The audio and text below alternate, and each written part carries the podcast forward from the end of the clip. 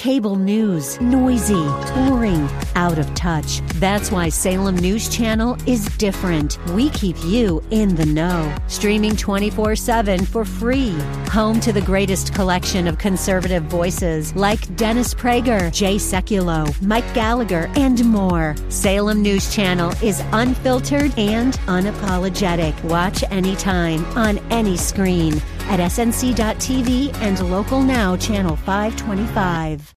The Bruce Hooley Show podcast is brought to you by HemisphereCoffeeRoasters.com. Creating jobs and restoring dignity one cup at a time. Good coffee doing good. Learn more at HemisphereCoffeeRoasters.com.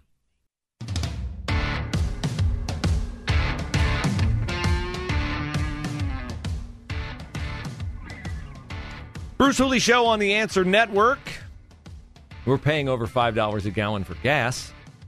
Uh, I love mowing the lawn. I love it less now because when I go to buy the fuel for my mower, it's now 50 bucks for the 10 gallons. Not as much fun as when it was 20 bucks. But we're not paying enough for gas. Apparently, a coalition of environmental groups thinks that. They sued the Biden administration this week in an effort to stop more than 3,500 permit applications for energy companies to drill for oil and gas on federal lands. You heard me. Environmental wackos who have had Joe Biden and his green energy ilk licking their boots for the better part of two years think that the Biden administration's policy on drilling on federal lands, which they've outlawed, by the way,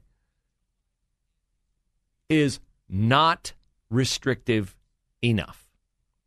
The group said the burning of fossil fuels from drilling is heating the planet and damaging imperiled species like Hawaiian songbirds, desert fish, ice seals, and polar bears. Now, listen, I like Hawaiian songbirds and polar bears and ice seals as much as the next man.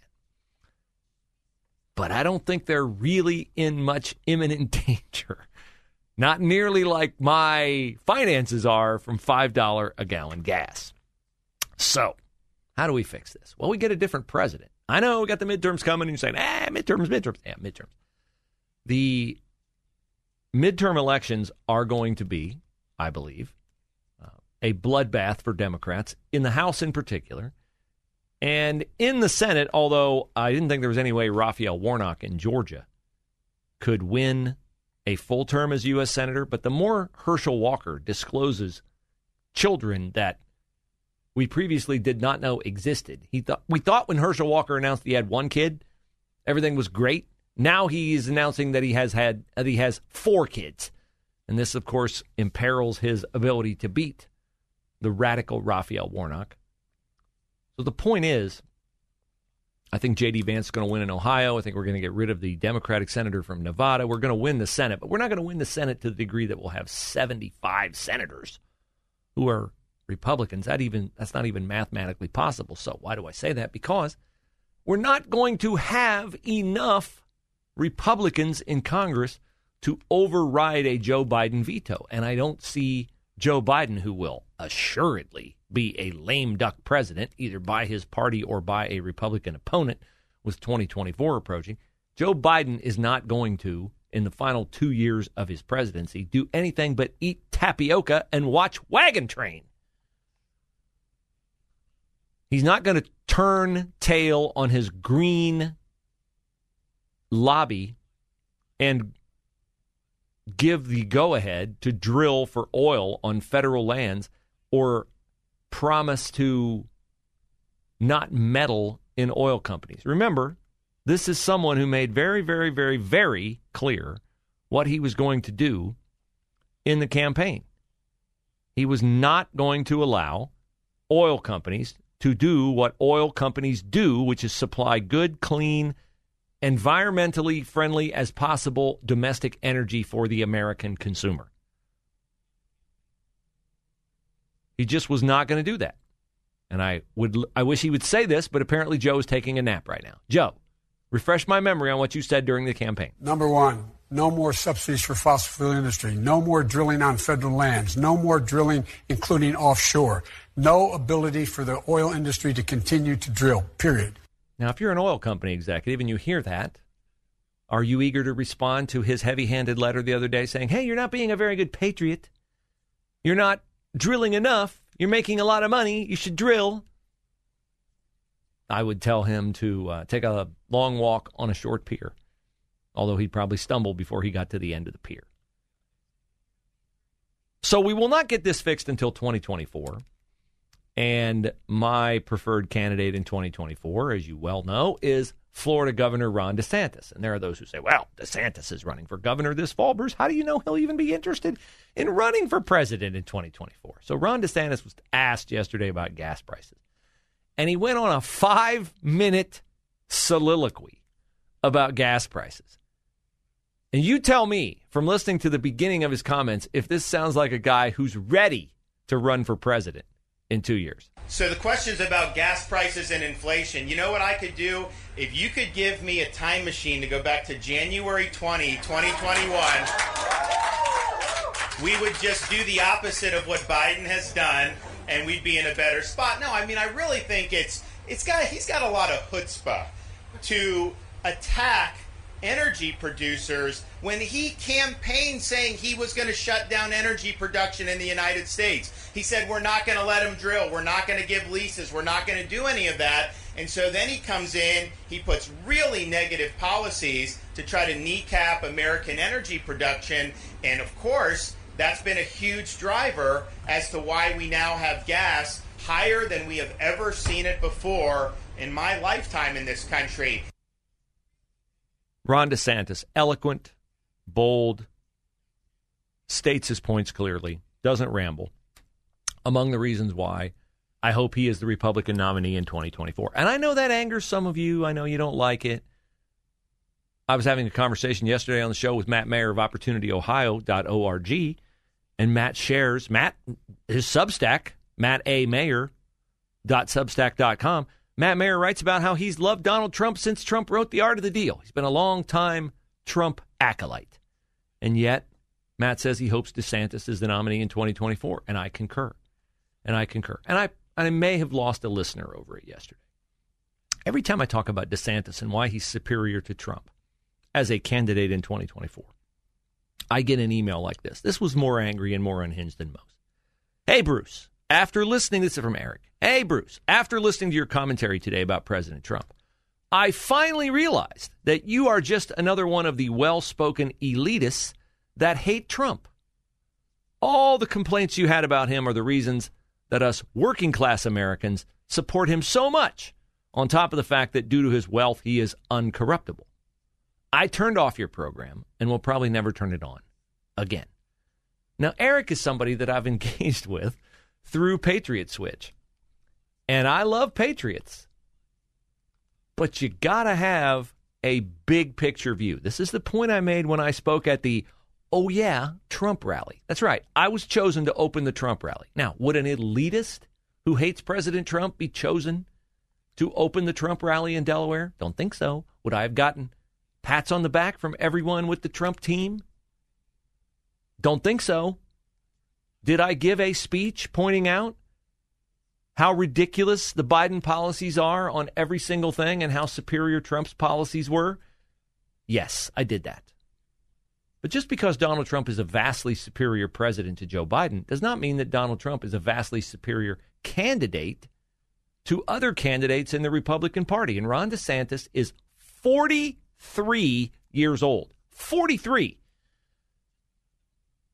Do you want to put a guy on the podium against Joe Biden or whatever idiot Democrats put behind the lectern at the presidential debates, if there are any in 2024? I want Ron DeSantis, nimble, quick witted, and every bit as nasty and pointed as Donald Trump, but, but with a governor on saying things that awaken, enliven, and embolden the opposition. It is laugh. Eric, I've been called, literally have been called just about everything in my broadcasting career. Things I could not repeat now or my career would be over. Never in my life have I been called an elitist? Because I am not one. And if you are so blind in your loyalty to Trump that you don't see that he awakens the enemy and is the only possible Republican nominee in 2024 who would awaken the left enough for the possibility of losing that election to exist. Well, then enjoy listening to whatever you're listening to now instead of this show. But if you want the truth and you want it unvarnished, then you want to keep listening.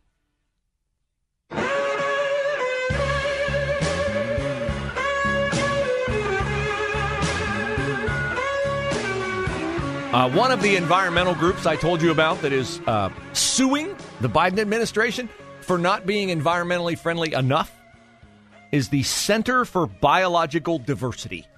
Uh, boy, does that fit. Uh, yes, indeed, it does. So, more from Florida Governor Ron DeSantis, who yesterday, as a cut I played when somebody asked him, gave him a layup, a fastball in his wheelhouse, an eephus pitch, if you will, about, hey, Governor DeSantis, what do you think about gas prices? Now, you know, if you ask Mike DeWine that question, uh, Mike DeWine would say, well, you know, they're, they're way too high, and we're hoping, you know, that the, the federal government will do what it can do to bring prices down.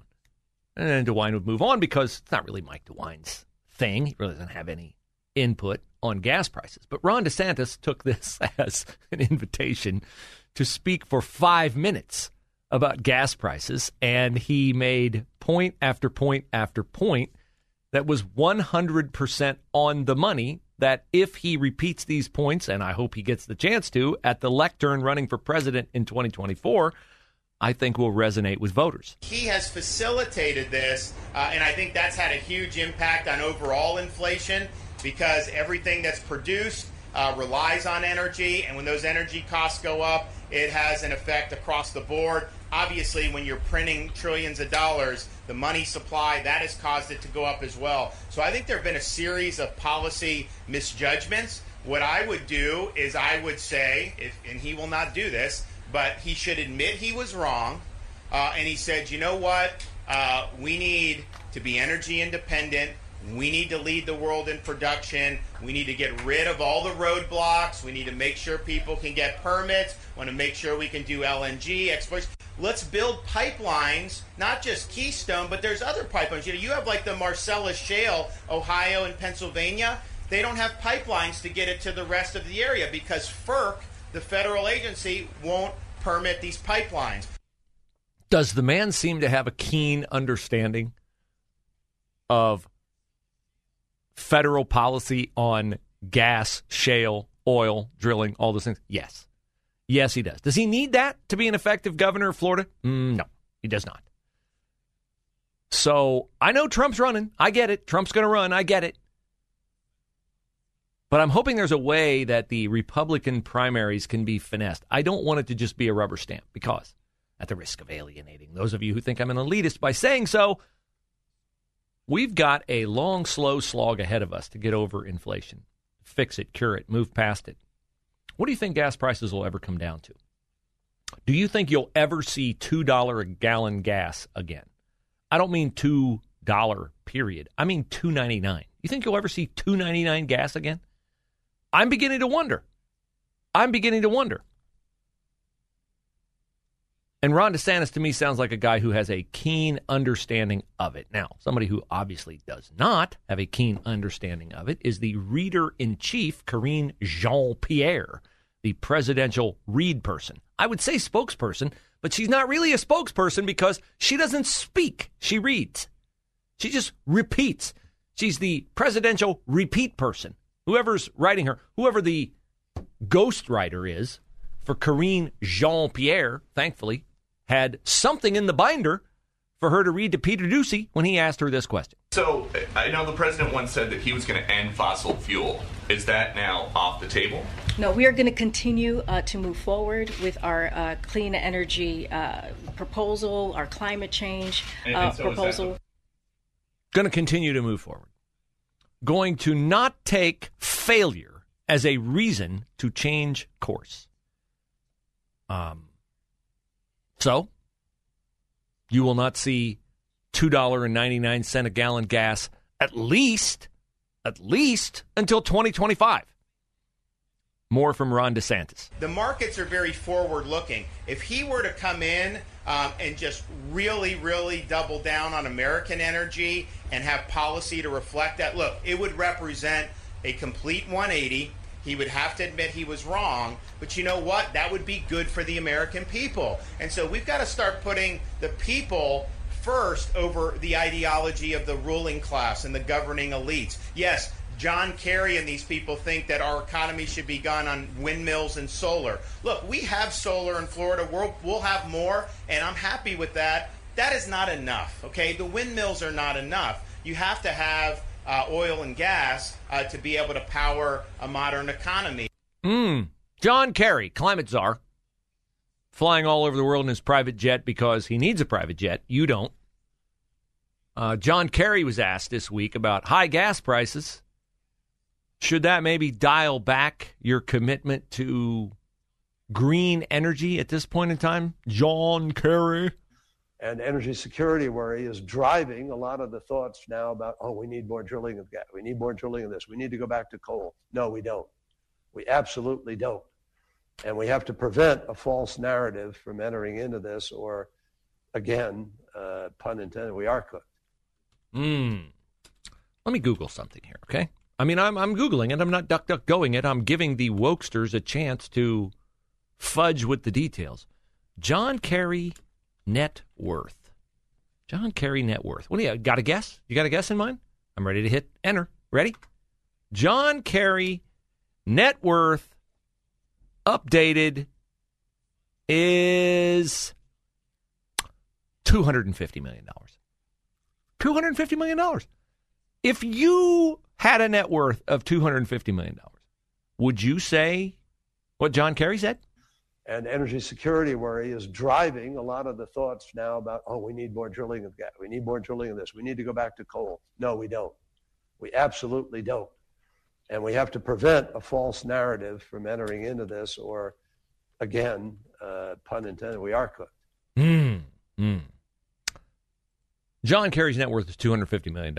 You know why John Kerry's worth is $250 million? Because John Kerry's wife is Teresa Heinz Kerry. Uh, she is the widow of former U.S. Senator John Heinz. I guess she has a thing for senators or former senators. And she is an heir to the Heinz family fortune. Now, if you've ever been to Pittsburgh, or if you've ever looked at top American corporations, you will find that the Heinz Corporation is one of those 11 conglomerates that has all their assets managed by BlackRock, State Street, and Vanguard that are putting 90% of the products on our shelves. So John Kerry is the epitome of an elitist. He married an elitist. And he can't understand why you, hardworking American man or woman heading to work object to $5 a gallon gasoline because it's not a thing for John Kerry. It's not a problem for John Kerry. And if it's not a problem for John Kerry, then what's wrong with you that it's a problem for you? They are elected to serve us, but they do not serve us. They instead serve their own self interest.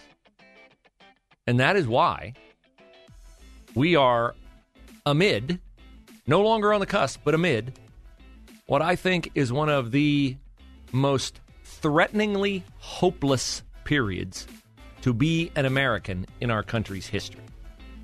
How do we move past the hopelessness and focus on the good things? We will tackle that in hour number two of The Bruce Hooley Show.